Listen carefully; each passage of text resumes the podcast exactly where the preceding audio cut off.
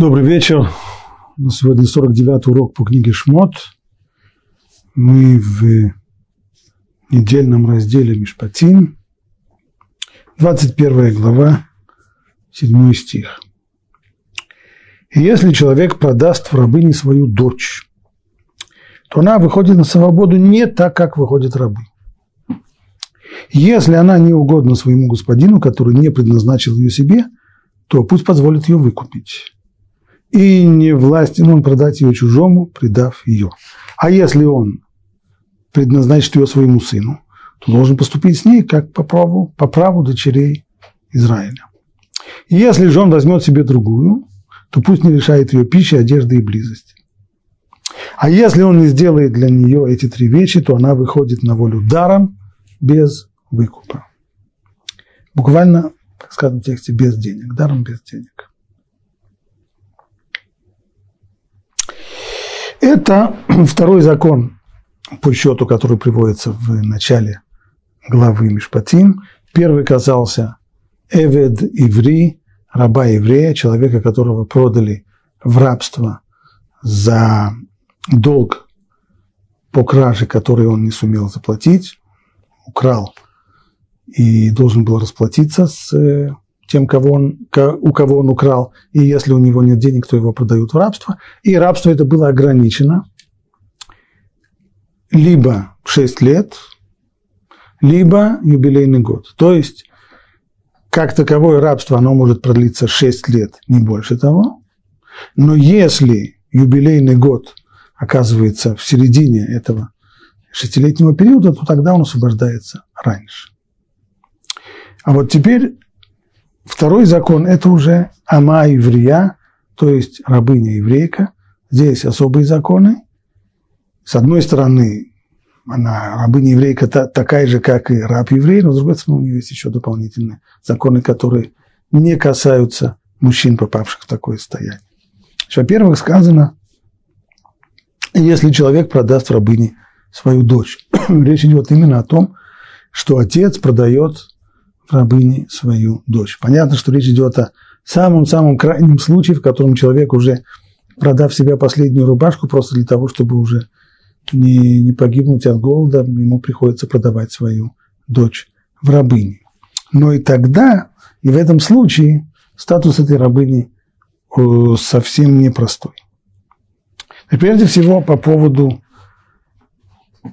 того, как она выходит на свободу. Сказано сразу в седьмом стихе, если человек продаст рабыне свою дочь, то она выходит на свободу не так, как выходит рабыня. Вот, хотя она рабыня, выходит она не так. Что имеется здесь в виду? Как рабы выходят на свободу? В прежнем законе было сказано. Есть несколько возможностей. Ну, если раб вдруг разбогател, получил наследство от дяди в Америке, то он попросту выкупается и выходит на свободу. Одна возможность. Вторая возможность – закончилось 6 лет. Третья возможность у раба еврея, мы сказали, юбилейный год. Это раб еврей. И есть еще раб не еврей. Он, у него нет освобождения ни шестью годами, ни юбилейным годом. В тот момент, когда он продается, он продается навечно. Но там есть одна, э, один закон, который позволяет ему выйти, две возможности для него выйти на свободу. Один случай, опять же, выкуп.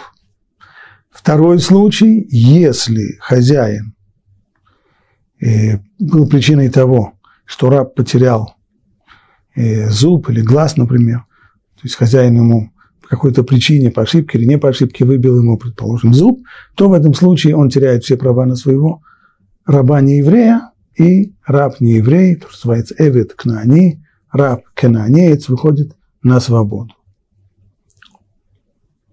Ну, а что же имеется здесь в виду, что вот рабыня еврейка, она не выходит на свободу так, как выходят рабы? Что здесь имеется в виду?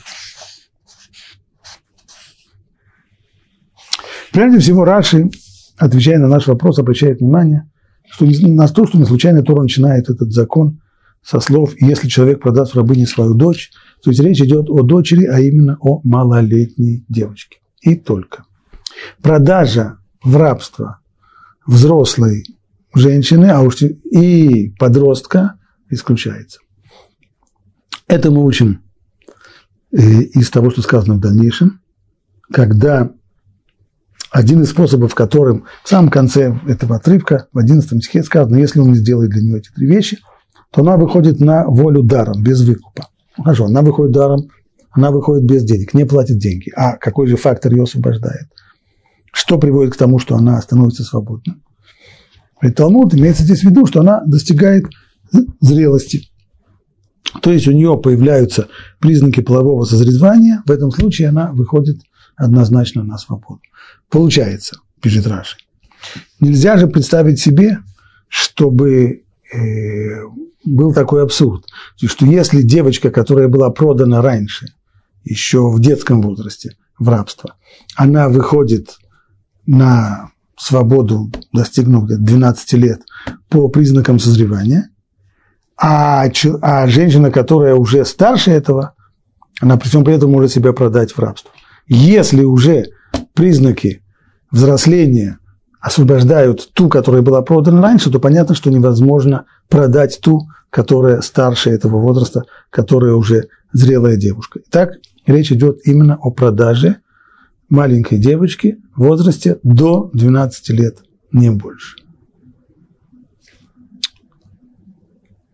Ну и что же означает, что она выходит не так, как выходят рабы? Можно было бы представить себе, ну, начнем сначала. Может быть, имеется в виду, что она не выходит по окончании шестилетнего периода? Нет, это неверно. Совершенно очевидно, закон говорит, что она выходит точно так же, как раб еврей мужеского пола, она выходит на свободу через 6 лет. Если, предположим, ее продали в возрасте 5 лет, то по прошествии 6 лет, отработав все свои 6 лет, она выходит на свободу. Тогда, может быть, юбилейный год ее не освобождает? Тоже нет. Юбилейный год ее тоже освобождает. Что же тогда имеется в виду? Что значит, что она не выходит так, как выходит, как выходят рабы? Раши говорит, что Тора здесь ее сравнивает не с рабом-евреем, а с рабом неевреем, с Эвидакнани. Словами Раши. Она выходит не так, как выходит на волю рабы неевреи, которых отпускают в качестве компенсации за выбитый глаз или за выбитый зуб. А вот она, если такое случилось, если хозяин, неловко повернувшись, причинил ей такой физический ущерб, и она лишилась какого-то одного своего органа, то она работает до завершения шести лет рабства или до юбилейного года, или до появления признаков полового созревания. А выходит на волю тогда, когда приходит первый из них. Да. То есть любой из этих трех факторов, тот, кто случается раньше, он ее освобождает. Либо 6 лет она отработала, либо попадает в юбилейный год эти 6 лет, либо она повзрослела. Любой из этих факторов ее освобождает. Ну а что же с выбитым зубом? А за выбитый зуб хозяину придется просто заплатить, точно так же, как платится денежная компенсация при любом случае э, физического ущерба, причиненного, причиненного другому человеку, как об этом Тора говорит в дальнейшем, и это тоже в нашей главе. Итак, по Раши, то, что имеется здесь в виду, Тора хочет сказать, что рабыня еврейка, если она не выходит так, как выходят другие рабы, имеется в виду, она не выходит так, как выходит раб не еврей. Вот этой, вот, вот этой детали закона об освобождении как компенсации за выбитый зуб у нее нет. Уместный вопрос, а почему бы я думал, что она будет подобна рабу еврею? Мы же говорим про рабыню еврейку. Скорее всего, ее нужно было бы приравнять, здесь сравнивать ее с рабом евреем. Пока оставим этот вопрос в стороне. Посмотрим, что Тора говорит дальше.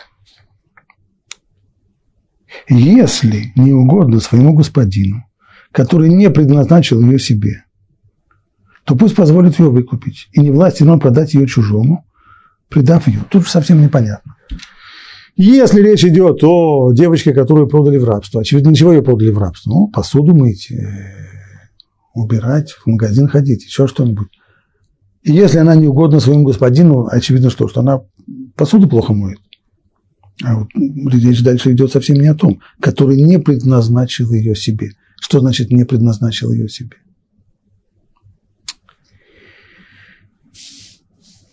Раши. Если она не угодна своему господину, если она не нравится ему.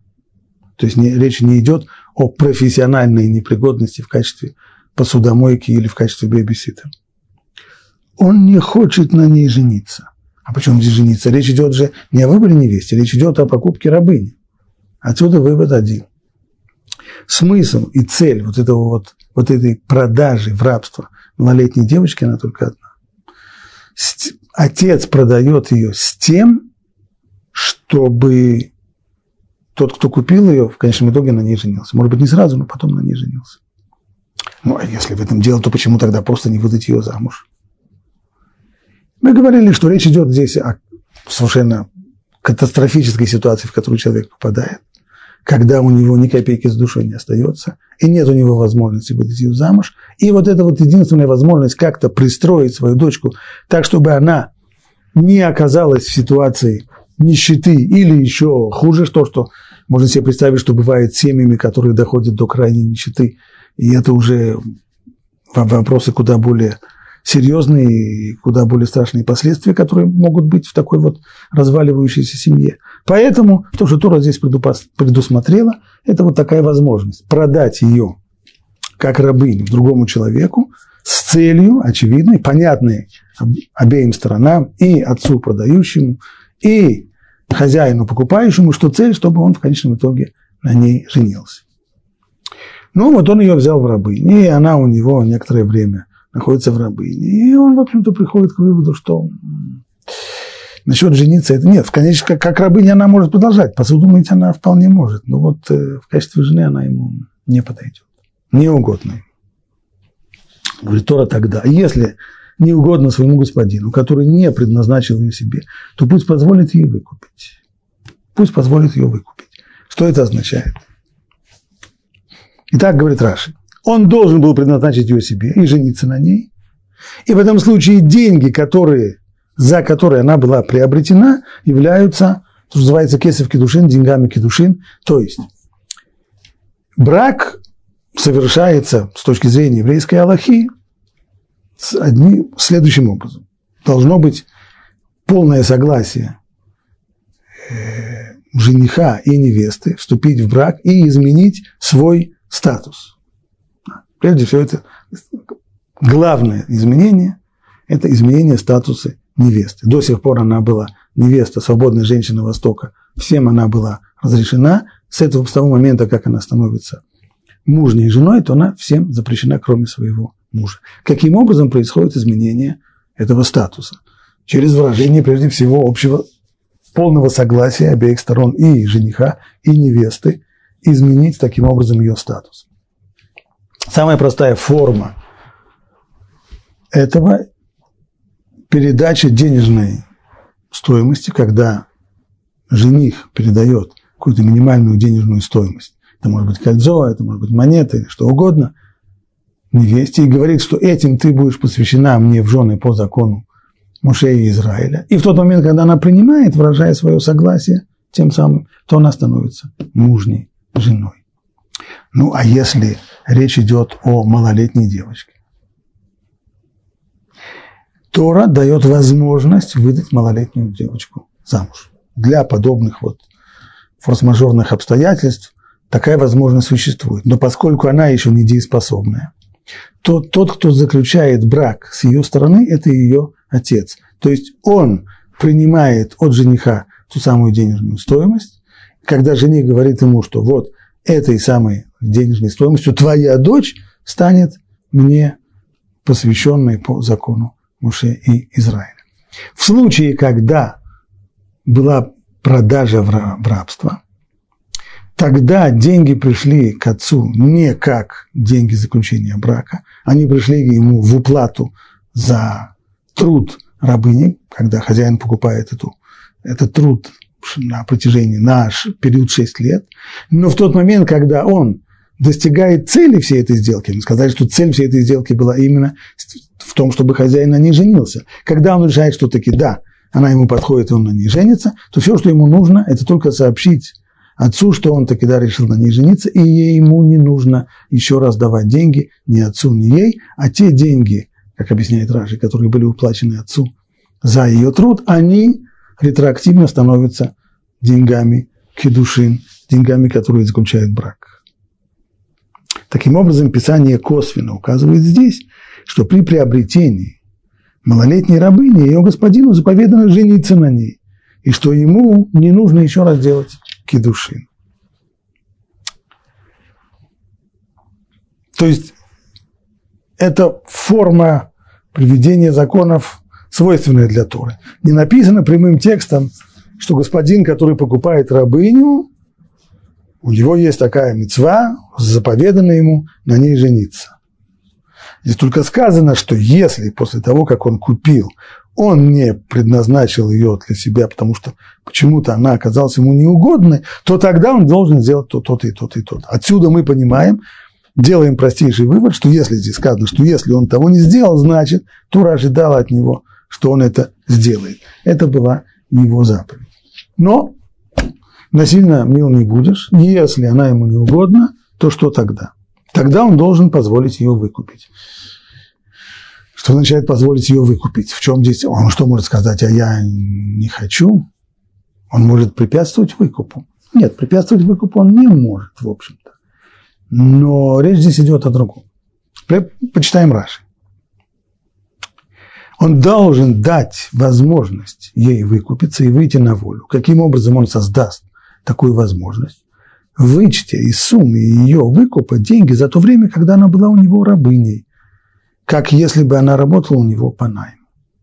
То есть, он ее купил, предположим, когда он заплатил деньги ее отцу, он заплатил ему 120 тысяч долларов. Это была цена. Теперь, после того, как она два года проработала, он все обдумал и решил, что жениться на ней он не может, не хочет, не получится. Ну что теперь? Теперь надо выкупить ее. Разумеется, если есть деньги. Что значит выкупить? Может он сказать, я купил товар за 120 тысяч долларов, отдайте мне 120 тысяч долларов. Скажите спасибо, что я не прошу больше, она с тех пор повзрослела, она теперь дорого стоит. И если бы речь шла о товаре, то, безусловно, так может быть. Человек, который купил у кого-то квартиру, предположим, а через два года хозяин приходит и говорит, знаете что, я передумал, мне я, я очень соскучился по своей квартире, не хотите ли вы продать мне ее обратно? То он ему продаст обратно, скорее всего, по той же цене, по которой купил, или еще больше. Но нельзя ему сказать, знаешь, что ты два года прожил в моей квартире, ты вычти сумму ренты за квартирные платы, которые я купил товар, я продаю товар. Но это товар, но не рабыня. Рабыня-то она не товар. То, что купил хозяин, он купил только ее труд на протяжении шести лет. То есть, по сути дела, если уже посмотреть в корень этого закона, речь идет здесь о долгосрочном найме на 6 лет. Это более, с точки зрения денежной, так это рассматривается. Понятно, что это не совсем так, она все-таки рабыня, есть там много есть много последствий из этого закона, того, что она рабыня, еврейская рабыня, но все-таки рабыня. Но с точки зрения денежной, в общем-то, речь здесь шла о покупке труда на протяжении шести лет. Стало быть, расчет производится просто. Проработала она два года. За 120 тысяч долларов была сделана покупка. Это означает, что на 6 лет стало быть по 20 тысяч долларов в год – Два года она отработала, пожалуйста, из 120 вычти 40 и дай ей возможность выкупиться за 80 тысяч долларов. Это то, та лепта, которую вносит хозяин в ее э, возможность выкупиться. И это то, что означает то, что сказала Тора, что он должен, пусть позволит ее выкупить. И не властен он продать его чужо, ее чужому. То есть Жалко, конечно, выложил он 120 тысяч, сейчас он получит меньше. А может быть, ее перепродать другому, может быть, найдется кто-нибудь другой, кто на ней женится. И тогда можно будет ее перепродать по... Нет, нельзя ее перепродать. Ни в коем случае. ни хозяин, который отказывается на ней жениться, ни отец не могут ее больше перепродать. Хотя могло бы возникнуть здесь соображение такое. Ну вот отец продал ее один раз с тем, чтобы она вышла замуж. Не получилось. Хозяин отказывается жениться. Сейчас нужно где-то ему, сейчас нужно где-то достать деньги, чтобы ее выкупить. А где же их достать? Так может быть ее просто перепродать кому-нибудь другому, глядишь, может быть другой на ней женится. И это тоже нет. Кто говорит, не власти, но продать ее чужому, предав ее. Кто ее здесь предал? Кто здесь предатель, кто изменник? Кто предал ее? Говорит Раши. Не властен он продать ее чужому. Ни ее господин, ни отец не имеют права продать ее вторично другому. Почему? Предав ее. Он предал ее, хозяин, в чем предательство хозяина? Оно очевидно. Он же купил ее для того, чтобы на ней жениться. Если он отказывается на ней жениться, это предательство. Он предал ее, то есть не выполнил повеление взять ее в жены. Это была его мецва, он ее не выполнил. Но это относится и к отцу, который изменил ей, продав ее в рабство. В тот момент, когда отец и продал ее в рабство хотя бы один раз, он тут же потерял на нее абсолютно все права. Больше вторично он ее продать не может, да и замуж выдать ее он уже тоже не может. Значит, ждем, пока она повзрослеет.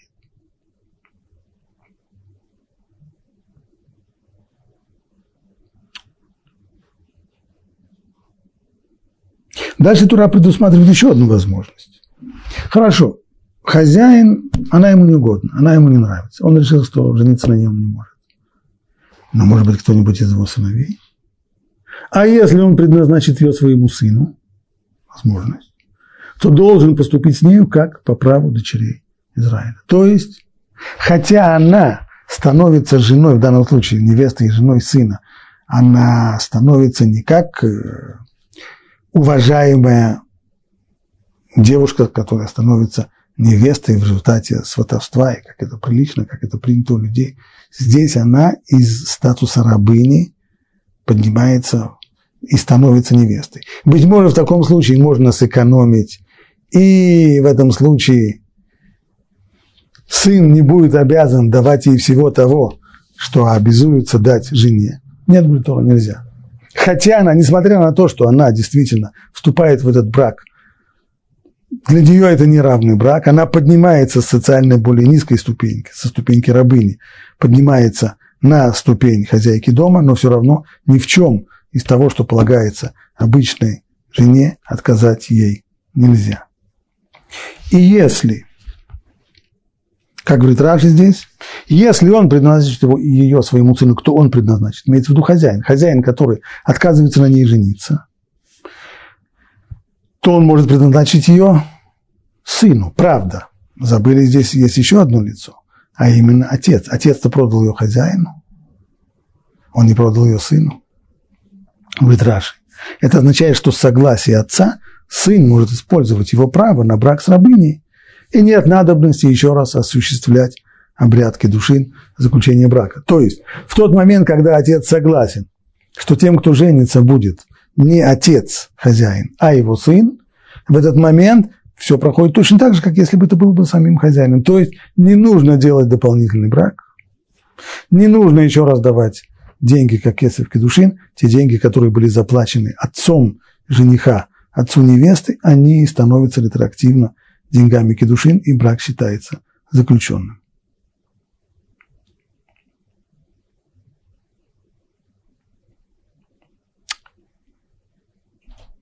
Мы объяснили этот, э, весь, весь этот отрывок, так как его прокомментировал Раши. Харамбан предлагает альтернативный комментарий, как можно понять этот стих, что называется кипшуто, то есть простой смысл этого стиха. И все начинается с самой первой строчки. Самая первая строчка самая, в общем-то, проблематичная. То, что Тора говорит, что когда человек продает свою дочь в рабыне, то она не выходит на свободу так, как выходят рабы. Мы сказали, что на первый взгляд это очень непонятно, потому что рабы выходят после шести лет, и она, рабы не выходит после шести лет. Рабы выходят в юбилейный год, и она выходит в юбилейный год. Рабы выходят выкупившись, и она может выкупиться. В чем здесь, в чем здесь, а каким образом можно сказать, что она не выходит? Раши дал нам возможность убежать от этого вопроса, а именно сказать, что речь здесь идет о сравнении с рабом Кнаанеем, с нееврейским рабом. Она не выходит так, как выходит раб Кнааней, раб Кнааней выходит на свободу, потеряв зуб, а вот она нет. Рамбан говорит, нет, можем попросту объяснить это. Вот как. Если человек продаст свою малолетнюю дочь в рабство, то не выйдет она на свободу так, как выходят рабы, то есть на седьмой год или в Ювель. Не выйдет так, как все рабы выходят после шести лет на седьмой, а она нет. Все рабы выходят в юбилейный год, а она нет. Как это нет? Но ведь Аллаха говорит, что да. Имеется в виду вот что будет Рамбан. Если девушка понравится, иди, в, в нормальной ситуации раб, раб продается на 6 лет, 6 лет работает, на седьмой выходит. Что-нибудь может здесь измениться, но если он только не выкупит себя, то ничего. А с проданной еврейской рабыней не так. Ведь ее продают для того, чтобы она стала женой хозяина, а не для того, чтобы она через 6 лет вышла на свободу. Не должна она выйти на свободу, потому что она должна стать женой хозяина. Вот в чем дело. То есть, если девушка понравится господину, обретет его расположение, то отец уже никогда не сможет забрать дочь его из ее дома, из его дома. Продал, поезд ушел. Ты ее продал для того, чтобы хозяин женился на ней. Как только хозяин решает, что он женился, ты ее уже не можешь забрать. Ты не можешь сказать, а, шесть лет кончились, и все, давайте разводитесь, и пусть она вернется домой. Уже все. Она вышла замуж. Господин возьмет ее себе в жены. Так что в идеале в седьмой год после шести лет работы она не выйдет. Точно так же и в юбилейный год. Не для того она выходит, не для того она продается в рабство, чтобы выходить в юбилейный год. Она выходит, она, вы, она продается в рабство для того, чтобы выйти замуж. Но только если она не угодна своему господину, тогда что? Тогда она таки да выйдет через шесть лет на седьмой. Тоже нет. Который предназначил ее себе в жены. Ведь покупающий девушку-еврейку приобретает ее для того, чтобы она впоследствии стала его женой и с момента покупки она предназначена ему в жены, то теперь, когда она не угодна ему, это еще не значит, что она выходит на свободу. А что? Есть его сын? Пусть попробует поговорить с сыном. Может быть, он на ней женится. Пусть он предоставит ей возможность либо выкупить себя до шести лет, и тогда отец, кто ее выкупит? Она сама? Десятилетняя девочка сама себя выкупит. Она себя не может выкупить. Отец обязан ее выкупить. Почему? Ну, он же ее продал. Да, но продал он для того, чтобы она вышла замуж. И если он видит, что это не получается, она уже два года моет посуду и, и про свадьбу никто не говорит, значит, иди набирай деньги и выкупай ее обратно. Ее должен выкупить отец, так как ему запрещено оставлять дочь в руках господина с того момента, как тот сказал, не хочу взять ее в жены. Если он еще тянет время, говорит, ну ладно, еще, еще сейчас, я, я, я, я, я должен заработать деньги, а это, это, завтра, послезавтра. Но как только он сказал, все, я решил на ней не жениться, нет никакого права у отца оставлять ее в доме чужого мужчины без, без намерения жениться. Ни в коем случае. Ни в коем случае не должна быть девушка в подчинении чужого мужчины. Стало быть, у отца тут же есть обязанность ее выкупить, а денег нет. Иди на ищи, иди, иди ищи. Ищи, занимай, одалживай что-нибудь, но выкупай. И отец не может продать ее чужому, мы сказали, денег нет. А может быть, тогда попросту перепродать ее кому-нибудь другому, тогда и деньги придут. Нет. Тем самым, ведь это измена, когда отец продает свою дочь кому-либо, кто не может взять ее в жены. То есть измена здесь это предательство не то, о котором говорил Раши, что если он ее один раз, первый раз он ее продал, то тем самым он ее предал. Нет. Альпи пшат по пшату это это не, не предательство. Предательством будет, если он ее продаст вторично кому-нибудь, не для цели женитьбы. Вот, вот, вот про, продажа не для цели женитьбы, она есть предательство. А возможно, предательством считается любая продажа дочери, как сказал и Раши. Но, и так получается, она не, дочка, проданная в рабство, не выходит, как выходят остальные рабы. Остальные рабы работают 6 лет, выходят на седьмой. Она нет. Почему? Она либо в идеале выходит замуж за хозяина, который ее купил, либо, если он сообщает, что он не собирается на ней жениться, тогда она должна выйти, за, выйти еще раньше через выкуп, то есть отец должен из кожи, из кожи вылезти вон для того, чтобы ее выкупить. Либо, третья возможность, сын. Но если господин не сделает для нее этих трех вещей, то есть какие три вещи, либо сам на ней не женится, либо не отдаст ее сыну и не даст ей возможность выкупиться, тогда, тогда она выходит даром, Яцахинам ин кесев. Тогда она выходит даром без денег.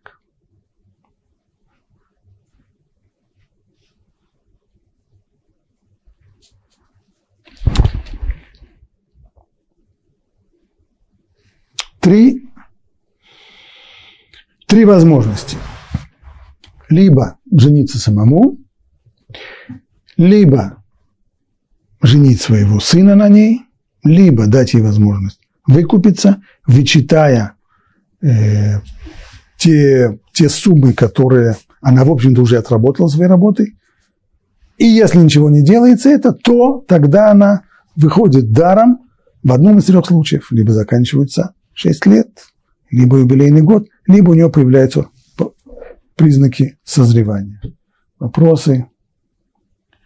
Имеет ли хозяин право иметь с рабыней близкие отношения без женитьбы на ней? Конечно, нет, ни в коем случае. Э, что же получается, когда арабы женятся на малолетних, это соответствует нашему закону. В нашем законе арабов нет, поэтому, э, поэтому речь здесь не о них идет а возможность выдавать девочку замуж в, в маленьком возрасте, она юридически формально существует. Такая вещь, безусловно, ни в коем случае не одобряется.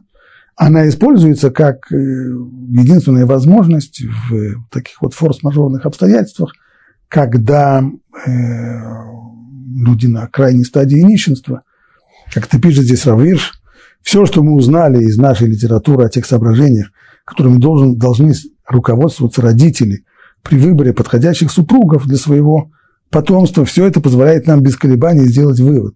Если еврей продает свою малолетнюю дочь служанке, чтобы в будущем она стала женой хозяина, то лишь самая горькая, страшная необходимость могла заставить его пойти на это. То есть в нормальной ситуации, если у меня есть дочка – то я буду выбирать ей э, жениха, потому что не всякий в это годится.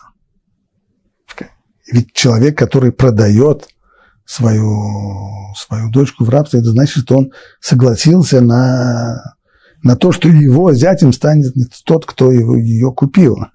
А он его покупателя выбирает, понятно, не по его личным качествам, а по, по уплаченной сумме, не больше того. Понятно, что это только в самых-самых крайних обстоятельствах, в полной нужде, он должен был продать свой дом и все, что в его доме, даже последнюю рубашку, прежде чем ему дозволяется совершить такой шаг. Так говорит Аллаха, человек не имеет права продавать свою дочь, пока у него хоть что-то за душой есть. И только когда уже у него ничего за душой не остается, тогда он имеет право продать свою дочь. И мы сказали, что Тора такую возможность юридическую дает, то есть брак в таком случае с малолетней, э, он будет э, э, действителен, такое есть. И в этом есть не только спасение имущественное для нищенствующей семьи, но в конечном итоге это вопрос и социальный, потому что девочка-подросток, которая вырастает в такой семье нищей, это просто опасно. Поэтому лучше, чтобы она оказалась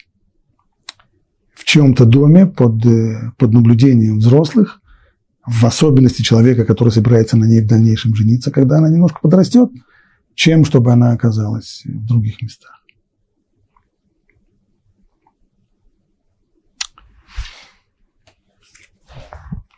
Последний вопрос. Были ли такие случаи в истории рабыни еврейка?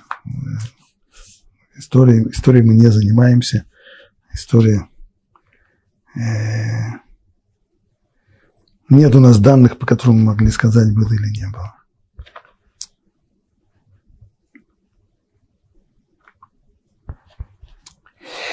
Следует обратить внимание еще на две детали.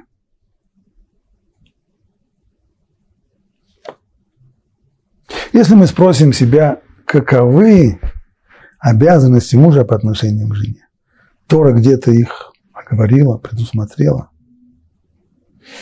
Обязанности такие в Аллахе известны. Талмуд очень и очень подробно их разбирает. А где в письменной Торе они высказаны?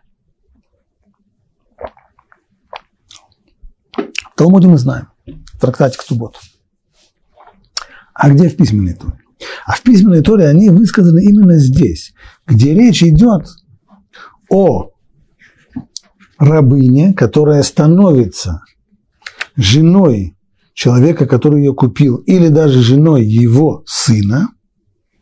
И вот там Тора говорит следующую вещь. В, как, в какой форме она упоминает ее права. А если он предназначит ее своему сыну, то он должен поступать с ней по праву дочерей Израиля. Если же он возьмет себе другую, не будем забывать, что с точки зрения закона Торы можно многоженство разрешено, то есть сын может сначала, предположим, по просьбе папы, купившего эту рабыню, жениться на ней, а потом э, жениться еще на другой, свободной женщине. Сразу возникает ситуация, в которой эти две женщины могут оказаться в неравном положении. То есть одна стала его женой, но прежде она была рабыней.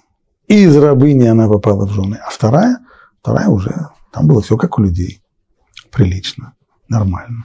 Так вот здесь вот Тора и говорит, что если же он возьмет себе другую, то пусть не лишает ее пищи, одежды и близости. Вот эти три основные требования, которые здесь Аллаха дает. А именно, три обязанности пища, то есть все, что входит в понятие пищи, он должен кормить и содержать свою жену. Второе – одежда. И третье – близость. Так это объясняет Раши, так об этом говорят мудрецы. Есть здесь один серьезный вопрос, который задает Рамбан. Не будем входить в детали его комментария, но спрашивает Рамбан. Мы же читаем здесь э, Тору, да, законы Торы. А обязанность кормить называется мезонот в Аллахе. Как говорит Талмуд в трактате Ктубот, это постановление мудрецов. Мы на прошлом уроке говорили, что мудрецы создали целую систему балансирующих друг друга обязанностей мужа и жены. С одной стороны, муж обязан кормить и содержать свою жену, а с другой стороны, чтобы у него не возникало ощущение того, что он ее только кормит содержит, а от нее она никак не участвует в семейном котле, то то, что она делает, то, что она производит – плоды ее труда принадлежат мужу. Это постановление мудрецов. А здесь речь идет про закон Торы. Значит, нужно понять это по-другому. Как по-другому? Это написано в Рамбане, мы в это входить в детали не будем. Только заметим, что здесь есть другой комментарий. Аравир, замечая это, вот это единственное место, единственный отрывок, в котором письменная Тора не Талмуд в трактате Ктубот, а письменная Тора обсуждает обязанности мужа по отношению к жене.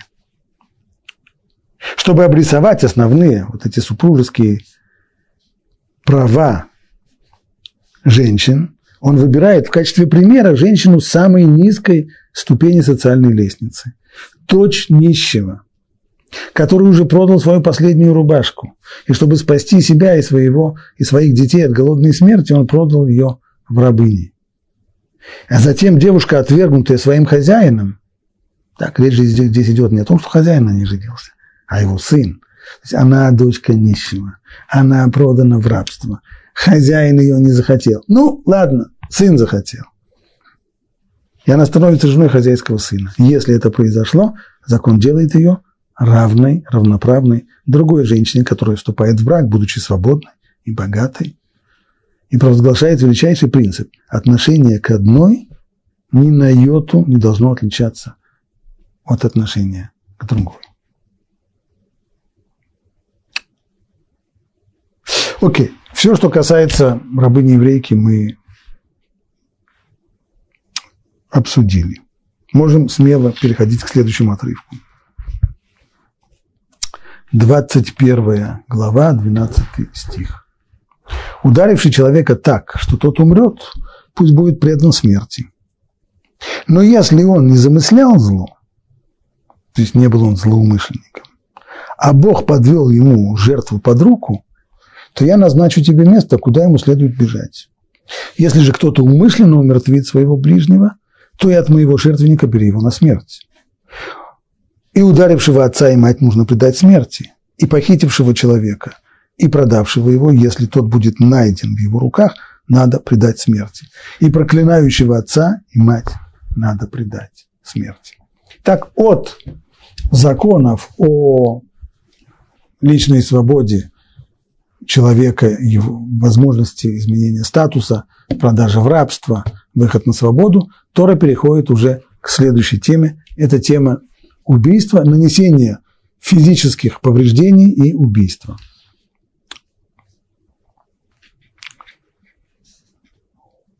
Ударивший человека так, что тот умрет, пусть будет предан смерти. То есть там, где перед нами умышленное убийство, оно карается смертной казнью.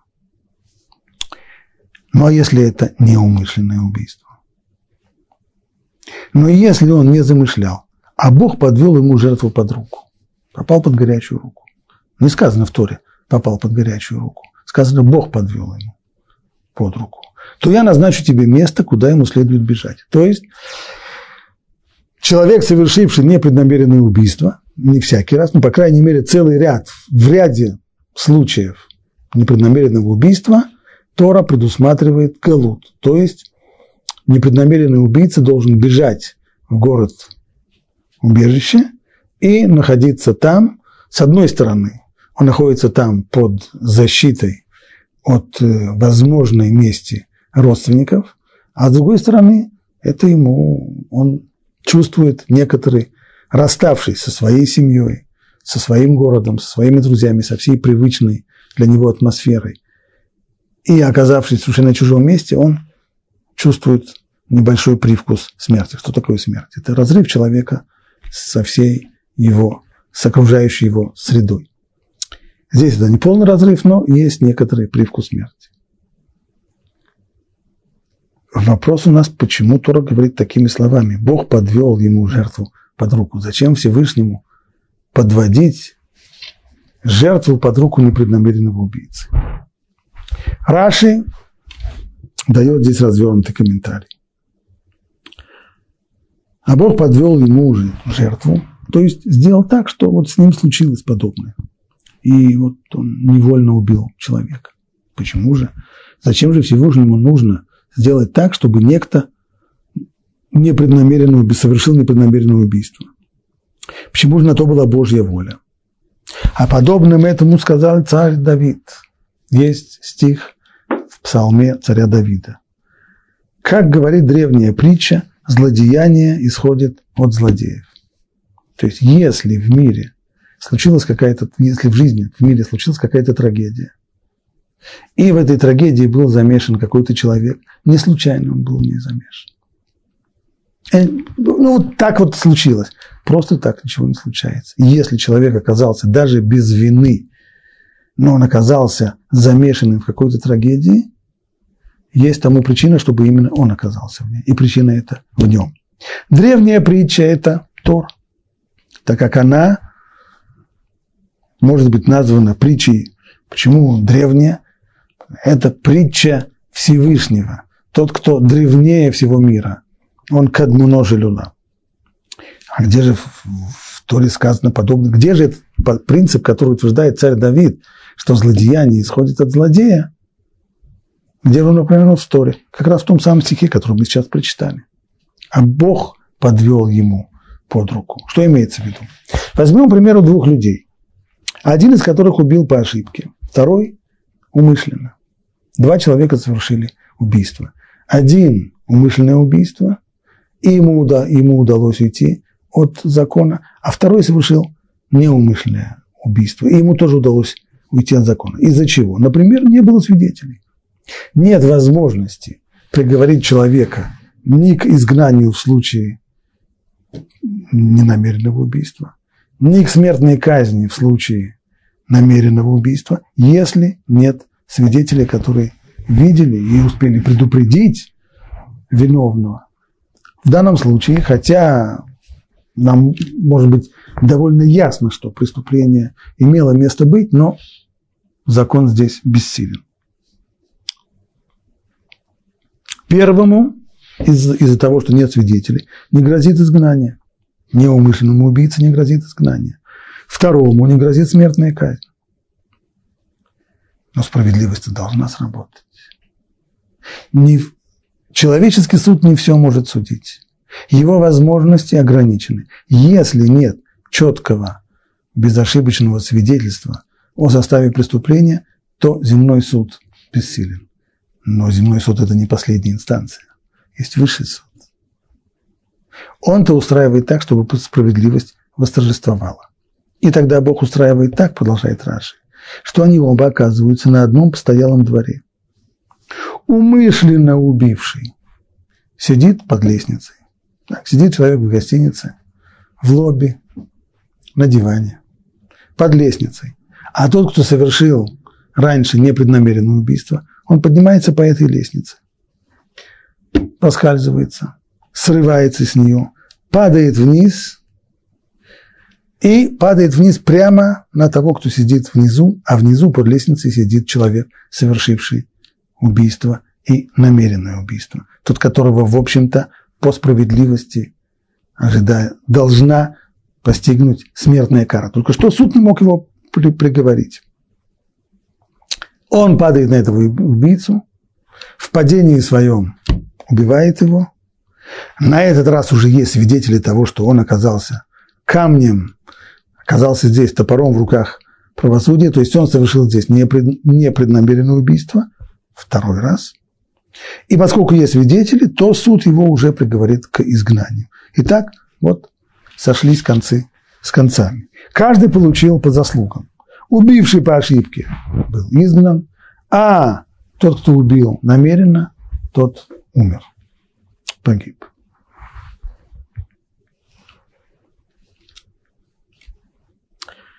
Еще вопрос с рабыней еврейкой, хотя мы уже от нее ушли. Вопрос был, рабыню еврейку тоже нельзя заставить выполнять любую работу, как и раба еврея. Дело в том, что любую работу там имеется в виду по поводу раба еврея, что если у него есть определенная профессия, то нельзя заставлять ее, его работать ниже своей профессии и так далее. С трудом можно себе представить, что у пятилетней или шестилетней девочки есть уже профессия, она может сказать, что я, поскольку я программистка, то мыть посуду я не буду.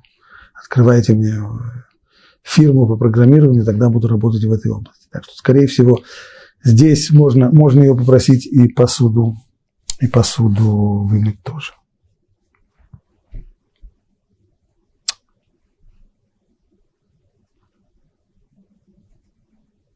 Если же кто-то умышленно умертвит своего ближнего, то и от моего жертвенника бери его на смерть. Странный стих. Что это означает? От моего жертвенника бери его на смерть.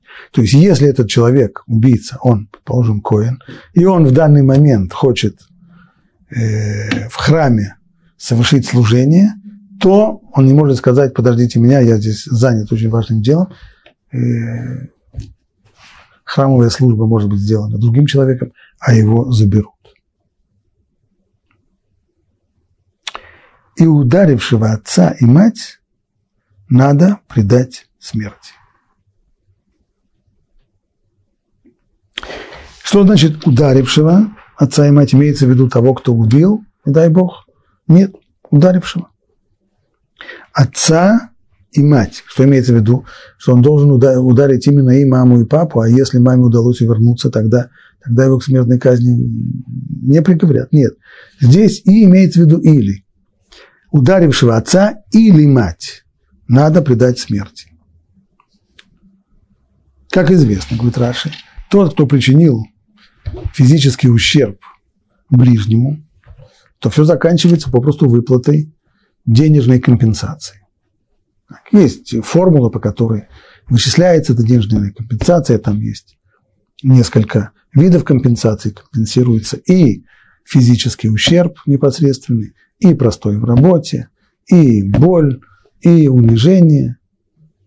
И лечение, безусловно, тоже сюда входит. Все это денежная компенсация. Свыше того, свыше того нет никакого наказания. Но все это, когда речь идет попросту о других людях. Но когда жертвой удара оказывается отец или мать, тот закон здесь другой. Здесь есть смертная казнь. Поэтому здесь Тора уточняет, что тот, кто ударит одного из своих родителей, подлежит смертной казни. Но удар не имеется в виду любой удар. При этом он несет ответственность только за такой удар, который приводит к ранению. То, что называется хабура. Хабура имеется в виду, что значит удар, который приводит к ранению. Имеется в виду, что в результате удара произошло выделение крови. Либо кровь пролилась, либо даже образовался синяк подкожный, и это тоже называется хабура, и в этом случае он э, подлежит смерти.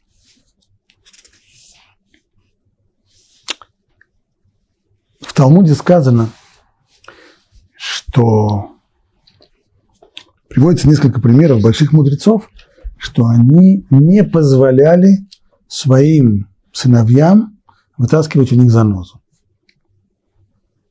Ну, у отца сидит заноза. Каждый из нас знает, что нужно в этом случае сделать. Нужно взять иголку и при помощи иголки постараться достать э, отцу занозу. Так вот, были мудрецы, которые своим сыновьям это делать не позволяли. В чем здесь дело? Ведь в тот момент, когда сын начинает ковырять иголкой в пальце у отца, то в результате выходит кровь. Это то, что называется хабура. То есть происходит выделение крови. Это же на самом деле состав преступления. И не просто, это смертный грех. Правда. Он же это делает здесь. Не только он делает это умышленно. Он наоборот, он делает это по просьбе отца. Он делает это для того, чтобы помочь отцу. Он делает это для того, чтобы облегчить его страдания и так далее. Конечно же, смертной казни в этом случае нет. Но все-таки, поскольку ситуация здесь совсем непростая, то есть здесь может быть что человек, вооружившись иголкой, так, он должен расковырять то самое место, где попал, куда попала заноза, для того, чтобы занозу вытащить. А сколько нужно ковырять? Ну, столько, чтобы занозу вытащить. А если он расковыряет чуть больше? Но если он себе ковыряет, ну так максимум он расковырял чуть больше, будет дырочка чуть побольше. Ничего, до свадьбы доживет. Но если это кто-то из родителей, отец или мать, то ровно то, что он наковырял для того, чтобы без чего нельзя было вытащить занозу. Это легитимно, это позволено. Но если он ковырнул чуть больше, если он одну лишнюю каплю по ошибке выдавил, то на это уже никакого разрешения нет. Это уже запрещено. Правда, это снова не смертный грех, потому что человек делает это по ошибке. Если бы он точно знал, сколько нужно наковырять минимум сколько нужно ковырять для того, чтобы занозу вытащить, он бы больше не сделал. Но человек же не ангел, он же не знает точно.